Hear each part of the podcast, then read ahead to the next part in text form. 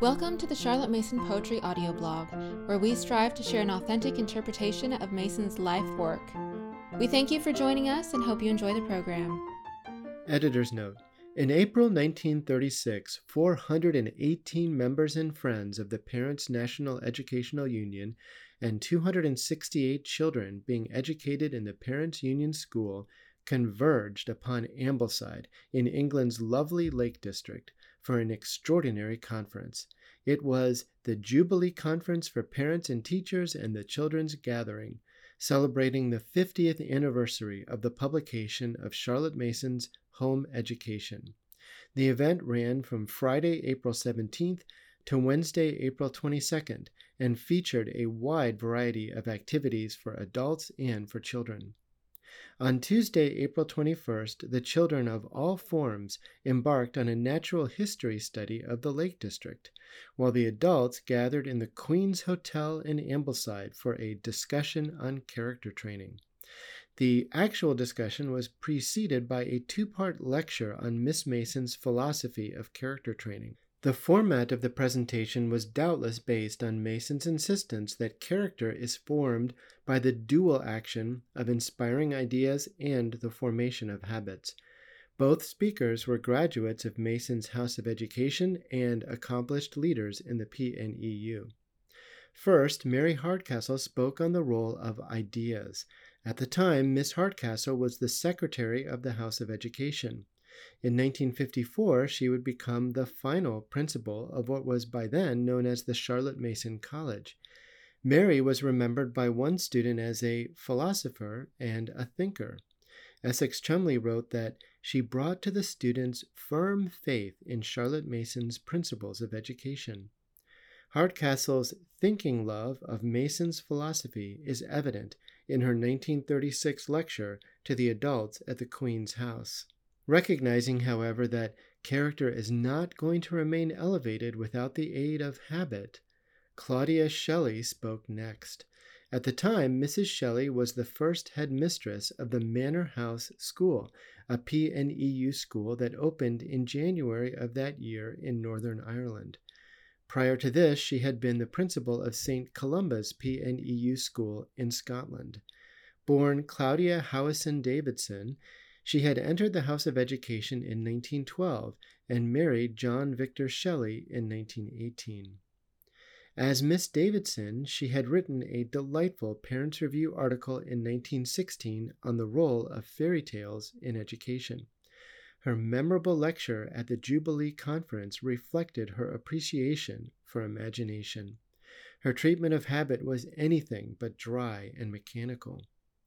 Published together in the July 1936 issue of the Parents' Review, these two papers shed significant light on Mason's philosophy of character training.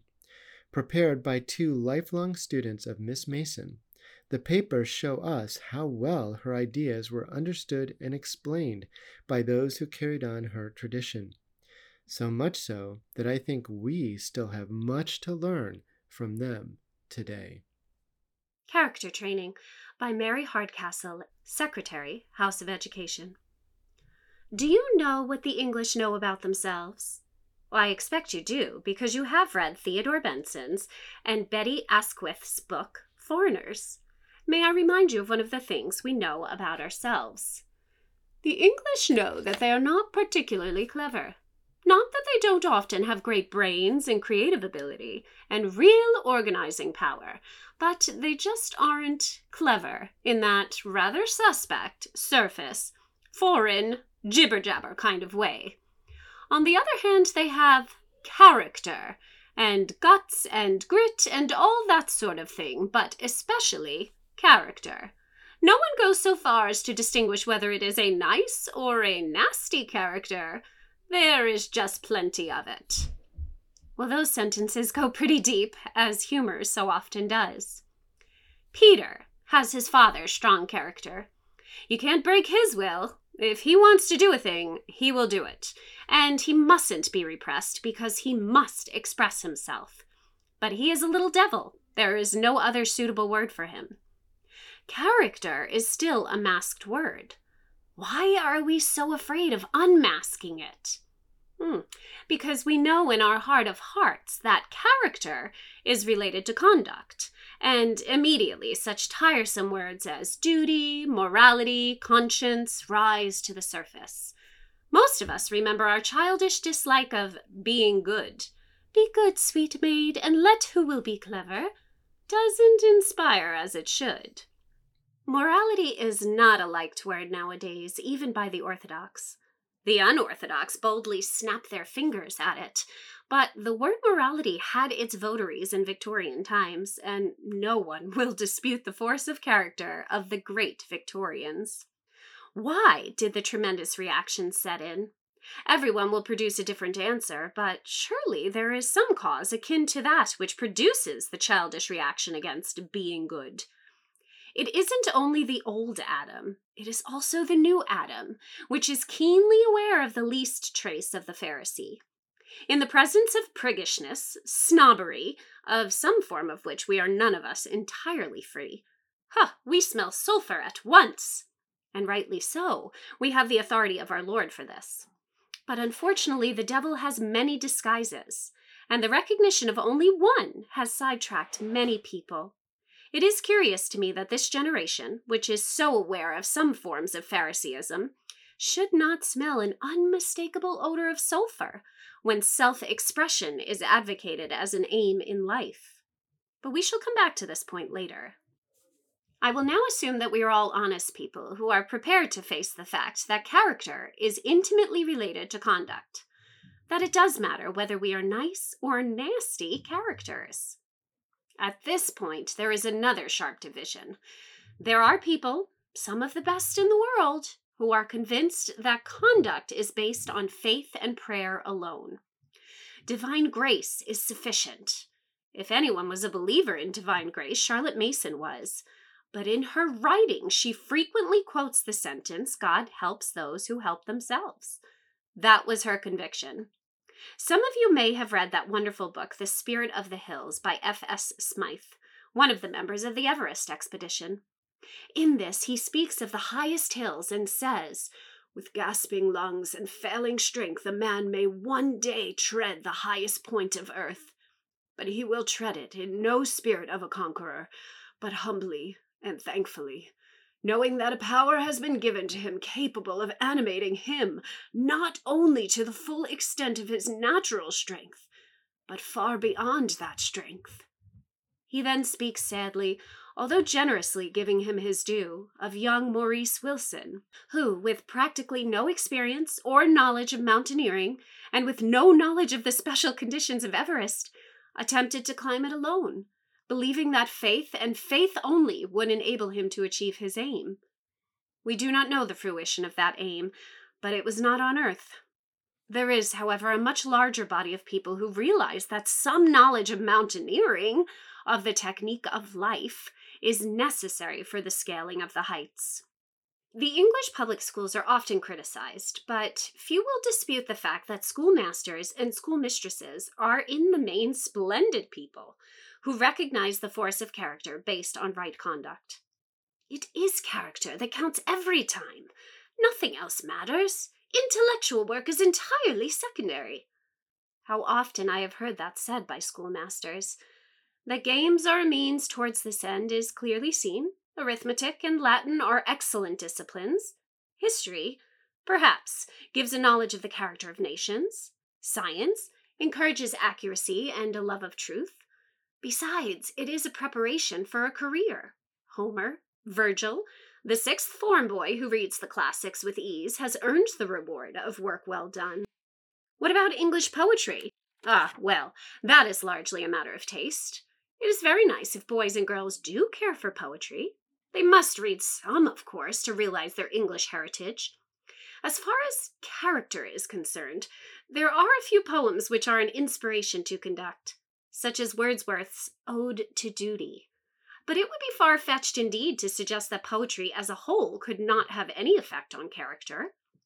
But Charlotte Mason was a person of vision, and she saw that great poetry, great paintings, music, the wonders of nature, in fact, everything that is apparently far removed from the moral sphere, the further removed from morals the better, has its direct and most important share in character training. She even goes so far as to call it the basis of national strength. She says in the pamphlet of that name, Thought, we know, breeds thought. It is as vital thought touches our mind that our ideas are vitalized, and out of our ideas comes our conduct of life. Miss Mason goes every step of the way with the earnest schoolmasters and schoolmistresses I've been referring to, but she goes a step further, which alters the whole outlook. Well, I can hear you say, This is all so vague. Why can't we get down to brass tacks? We are down, really, on our knees, on the carpet, with the brass tacks in our hands. Miss Mason defines character as the result of conduct regulated by the will. Elsewhere, she says, it is out of many acts of willing that our character comes forth. But what has this to do with poetry or music or art? Wait one moment, I am not really getting away from the point. But I must first remind you very simply of Miss Mason's conception of the will. Ah, it is time to go back to Peter, who is such a little devil and yet who has his father's strong character. If he wants to do a thing, he will do it. Quite so. He has no will. He is will less. Very possibly he has his father's character, but it is not a strong one, because he cannot distinguish between I want and I will. There is an armed strength about determination and desire, which is very misleading. The person of determination looks as if she were going to carry everything before her. In actual fact, she is being carried away before everything. No, Will is the controller of the passions and emotions, the director of the desires, the ruler of the appetites. How grand and noble this sounds, and how remote. Don't despair, the brass tacks are here. In practical reality, the function of the will is to choose. Choose what? To choose between ideas. Peter wants another ice. He has had two already. He has to choose between the ideas of immediate pleasure and postponed pain. The boy, who has been told that his bad eyesight will prevent him joining the Navy, must choose between the ideas of courage and defeat by circumstances. It is a fine day, but you or I have an absorbing novel in hand. We have to choose. Great decisions and small decisions must be made. We cannot escape them if we are to live at all. But decision is costly, Choice is the hardest thing we have to do. In theory, we rather like cost and sacrifice and hardness. It is all so heroic. We brace ourselves to make the hard choice, the decision, which costs. We arm ourselves for the fight. And we are right up to a point. These methods would be comparatively simple and effective if the issue was a clear one. But how often is it clear? The devil is not a particularly clean fighter. Our poor little rifles and bayonets, and even our biggest guns, what power have they against the mustard gas of jealousy, the bombs of temper, the floods of despair let loose? Divine grace, we hear our friends murmur again. Yes, but grace does not come to those who wait, it comes to those who look for it, and more often than not, it is found through simple and humble means. The way of the will is simple and humble, when we are beset with fire, flood, storm, or tempest, Miss Mason says, change your thoughts. Are you cross? Change your thoughts. Are you spiteful? Change your thoughts. Are you desirous of that which you cannot have? Change your thoughts. To many of us, those words have the force of a humorous slogan, but they are at the very core of character training. At the dictate of conscience, the will deliberately chooses another idea and forces the mind into a new channel. Rather a come down from our heroic stand. Well, surely that's just evasion, running away from the issue. Will must imply effort. Have you ever tried to think of something else when there is an unsolved problem in your mind? When a fit of jealousy is upon you? When you are burning with curiosity to know something which doesn't concern you? It is not easy, but it is the way of salvation, whether you mean salvation in the eternal sense or salvation from insanity. Not only the insanity which is locked up in an asylum, but also that milder insanity which is sometimes called a lack of proportion. Salvation and sanity imply an object outside of self. The will steadily pursues this object. From its very nature, it cannot pursue any object which has self for its center. It is our duty and privilege to bring up children well, to give them a good start in life by forming good habits in them, by teaching them good manners, thus preparing them for freedom. But they will not keep on the road to salvation or sanity unless we teach them this way of the will. They may never otherwise learn how to get away from self. The well brought up person with ordered habits of mind and body, on the surface, perfectly controlled and disciplined, may be smug with self satisfaction, and so wrapped up in self that she cannot recognize the jealousy, prejudice, and all uncharitableness which are filling her heart. The real person is a prisoner in the castle of self. Isaiah knew it. All our righteousness are as filthy rags. Yes, until we allow them to be transfigured. I don't think it is irreverent to say that changing thoughts can transfigure our righteousness. Do you see that we have come back to the poetry which we left high and dry a few minutes ago? If willing, the power to change thoughts is to be such a vital part of our life. There must be channels into which our thoughts can be turned.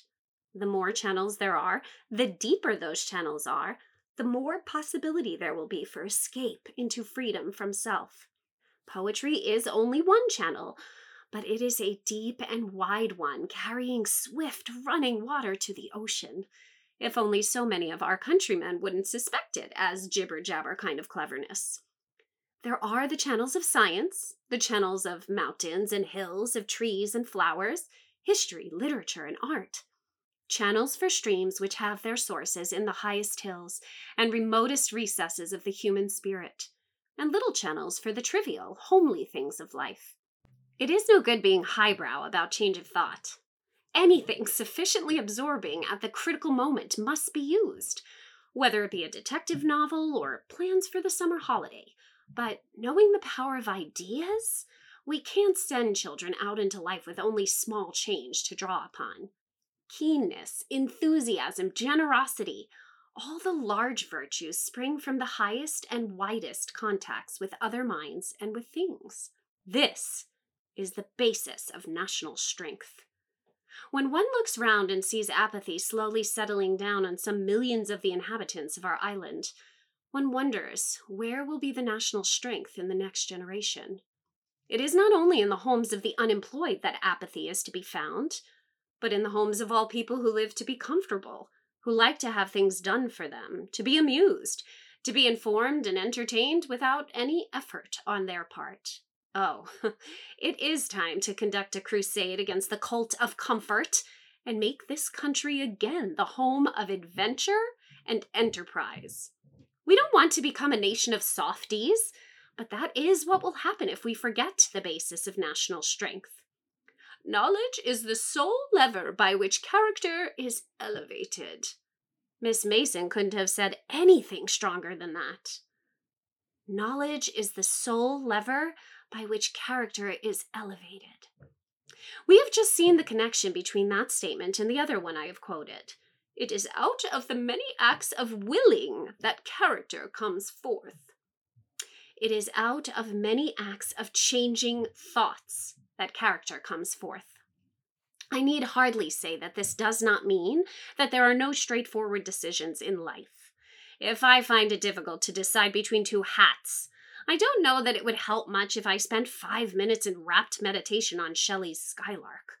There are major decisions and minor decisions to be made. Some of the latter are made by force of habit. But in the stress and strain of life, there are so many issues which are not clear.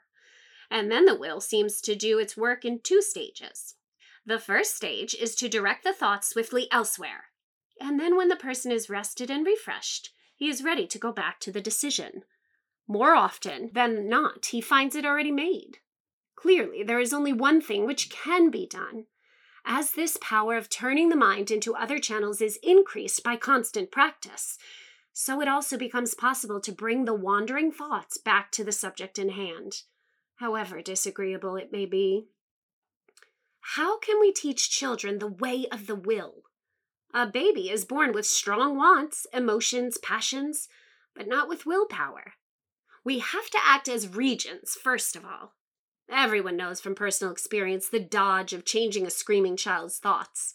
It is not always successful, but it is in nine cases out of ten if a sufficiently interesting alternative can be found. We must constantly use this lever for the child until gradually he can take over the control of his own life. Then, when he is old enough, let him into the secret.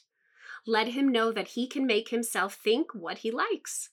That cuts both ways, of course, but then will is not the last word. There is conscience behind. The training of the conscience is a whole sphere of moral education which I cannot touch on here.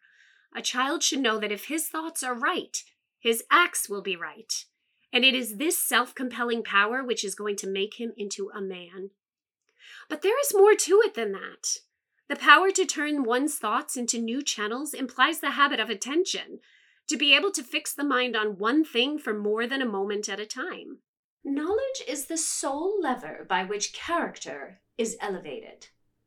But character is not going to remain elevated without the aid of habit. But that I know Mrs. Shelley is going to speak to us about. But how is all this going to help the child to express himself? asks the ardent devotee of self expression. I don't know. is it our business? If we put the child into the way of life and help him to discover the secret of the discipline which will give him freedom, isn't that sufficient? Self expression is only a term, which many people use without realizing its drift. But it does seem almost to demand fullness of life, to want scope and exactly the right circumstances for self to be expressed in. It doesn't face the fact, for the vast majority of people, scope is limited, circumstances are limited, and they become more limited as life goes on. So, in the end, it becomes a question of push.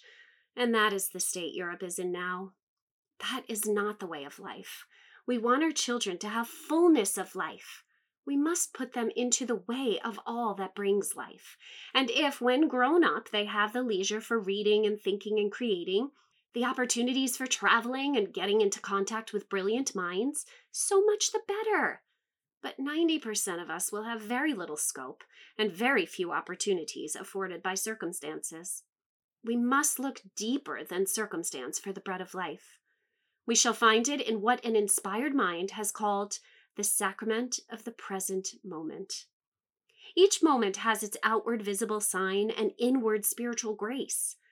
But it is only as we have eyes to see, ears to hear, and minds turned away from self that we are able to receive and use what that moment has to give. Then shall we be truly free. It is out of many acts of willing that character comes forth.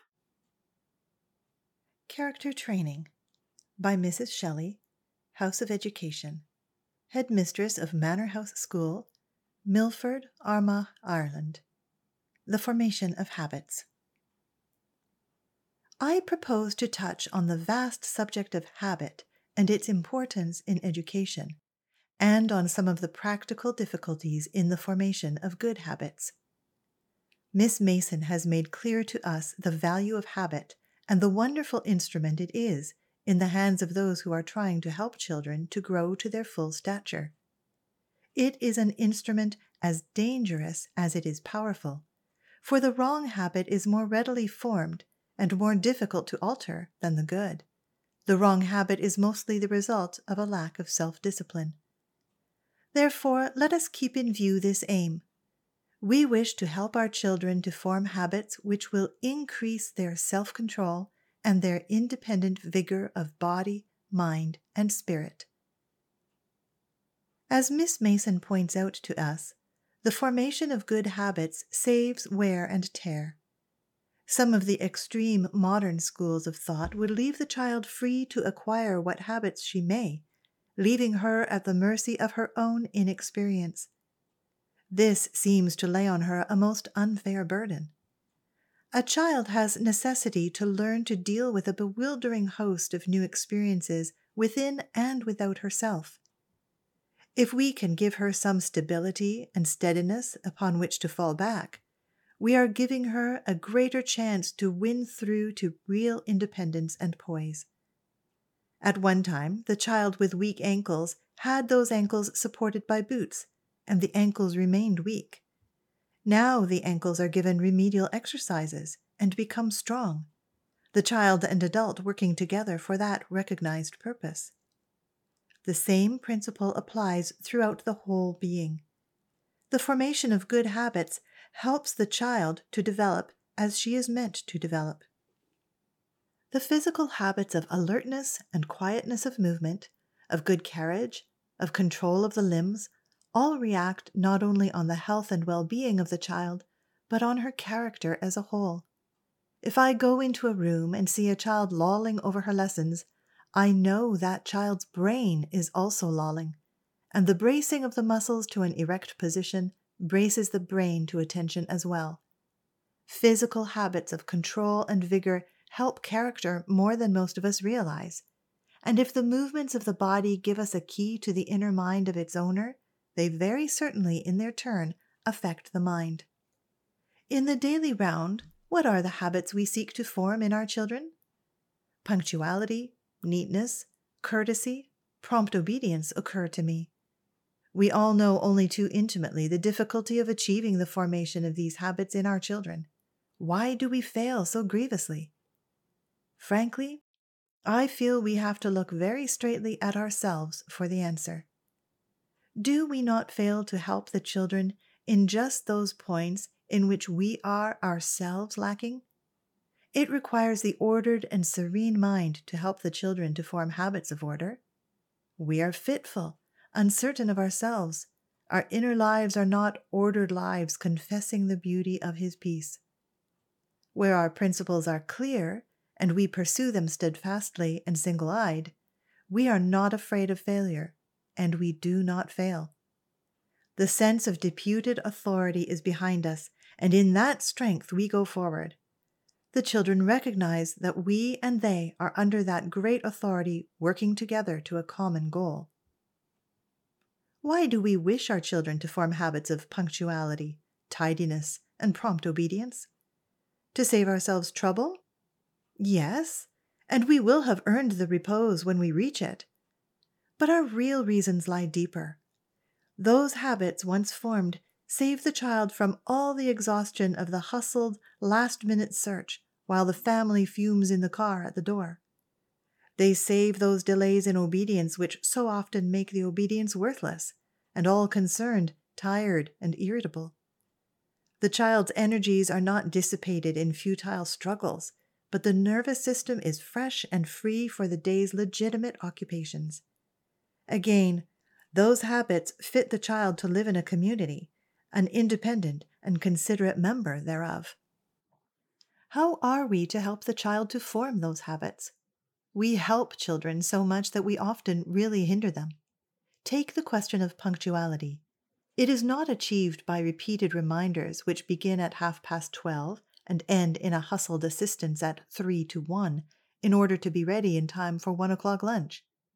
It can only be achieved by first gaining the child's cooperation and understanding of our mutual aim, by a warning to the younger child at a reasonable time before the meal and a reminder of what has to be done within that time.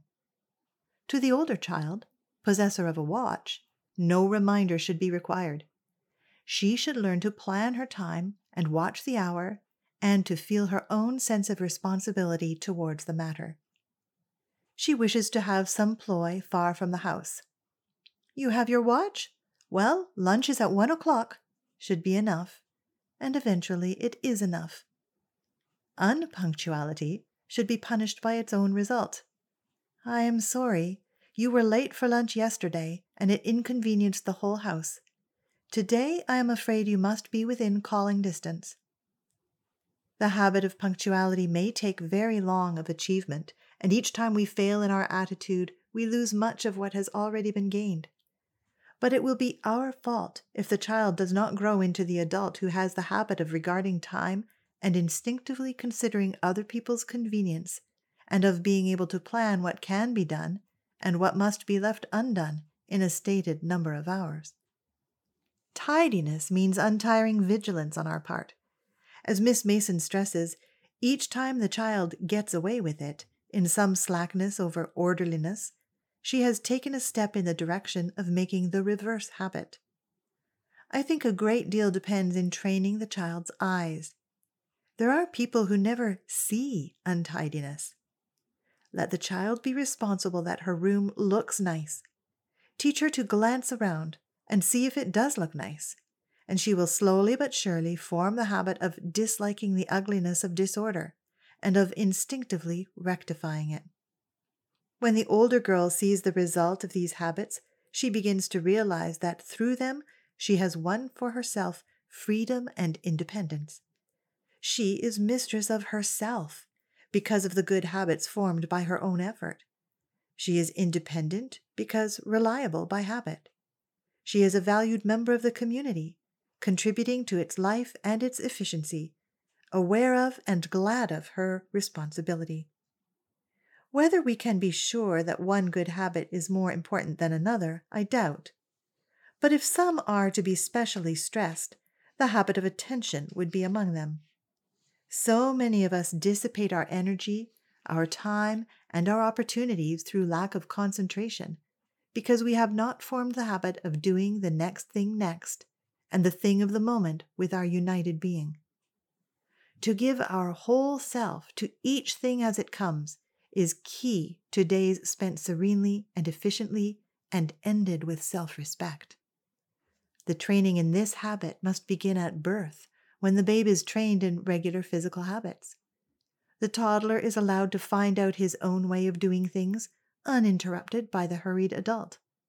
The child beginning lessons has short periods in which to concentrate on each subject, and so is able to tackle the next with a mind still untired.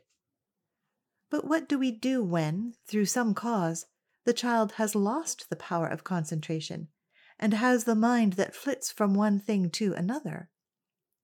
First, we need to discover the cause of the lack of attention. Is it because the eager mind has been inadequately fed and so has acquired the habit of wandering in search of other food?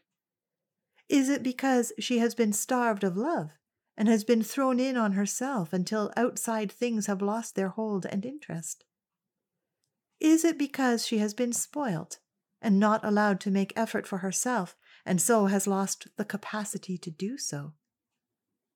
Is it because too much has been demanded of her, so she has lost heart and is seeking shelter behind indifference and a scatterbrained attitude to life? All these and other things cause a slackening off of happy concentration, and to cure the disease, we need to know the cause. We can then supply the child's need to the best of our ability and win her cooperation by a frank discussion of the necessity for concentration and a claim that she should help herself if we, on our side, do our best to help her. Lessons must be interesting and hold the attention because of that and where a dull bit of work comes, a Latin vocabulary to learn, or a French verb, the teacher's unwavering firmness that it must be learnt within a given time will gradually win the day.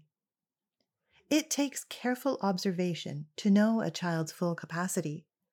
She must work up to that capacity, but not have any task laid upon her that is beyond it. Out of lesson hours, vigilance is needed that she does not undertake some ploy which is likely to prove boring before carried through. But if boredom does set in, help should be given to finish the ploy so that it is not left undone. It is often a help if messages given are repeated by the child. The sense of responsibility to carry through what is undertaken for others can be gradually aroused. A most important habit to cultivate is that of perfect execution. The secret of this is twofold. Never give a child a task entirely beyond her. Never accept as satisfactory what is clearly not her best. Be ye perfect, even as your Father in heaven is perfect, we are told, which I suppose to mean, be as perfect as it is possible for you at your stage of development to be. That ideal should be put before the children, and they will learn the habit of dissatisfaction when they fall below it. Children learn quickly to have respect for themselves and to be ashamed at what deprives them of this.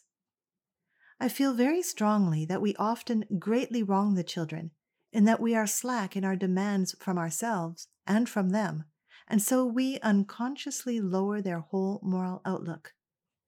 Let the children know that we too hope to grow, that we, as well as they, are striving to reach our standard of perfection.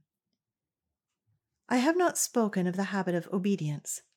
A paper could be written on this subject alone. The child who has the habit of prompt and happy obedience has, with that habit, acquired an attitude to life that will make its discipline in future years infinitely easier to accept than many of us find it. She will acquire it if she is blessed with parents who own a higher authority and claim the child's obedience because they are themselves obedient, and who know how to see their child's reasonable point of view and take it into consideration, combining with this a quiet, unwavering authority based on justice. There is a definite habit of infinite importance of which I would like to say something the habit of prayer. This too can be caught rather than taught. But it is of supreme importance that the child should, from the earliest days, form an unbreakable habit of a morning quiet time. Whatever different opinions are held by men and women of varying faiths over one thing, be he saint or be he only saint in the making, all are agreed. We need a period for communion with God before we start our day. To end with, I come back to my original thought. It is within ourselves that we must look for our children's bad habits, not because of inheritance, but because we cannot teach what we are not at least striving to attain. It is an impertinence if we try to do so. It is useless to look for quick results. We must be content to go on from day to day, having ourselves, as Miss Mason says, formed the habit of training children in habits. I will end with a quotation from Home Education. Let me say that the education of habit is successful insofar as it enables the mother to let her children alone, not teasing them with perpetual commands and directions, a running fire of do and don't, but let them go their own way and grow, having first secured that they will go the right way and grow to fruitful purpose. The gardener, it is true, digs about and dungs, prunes, and trains his peach tree, but that occupies a small fraction of the tree's life. All the rest of the time, the sweet airs and sunshine, the rains and dews play about it and breathe upon it, get into its substance, and the result is peaches. But let the gardener neglect his part, and the peaches will be no better than sloes. On the Charlotte Mason Poetry Podcast, we share many original and vintage articles, and I'm sure you wouldn't want to miss a single one. We have a new email subscription system, so if you haven't signed up, you can do so at the show notes page. And if you have enjoyed this episode, please leave us a rating or a review on Apple Podcasts. Thank you for listening to the Charlotte Mason Poetry Podcast. We hope you enjoyed the program.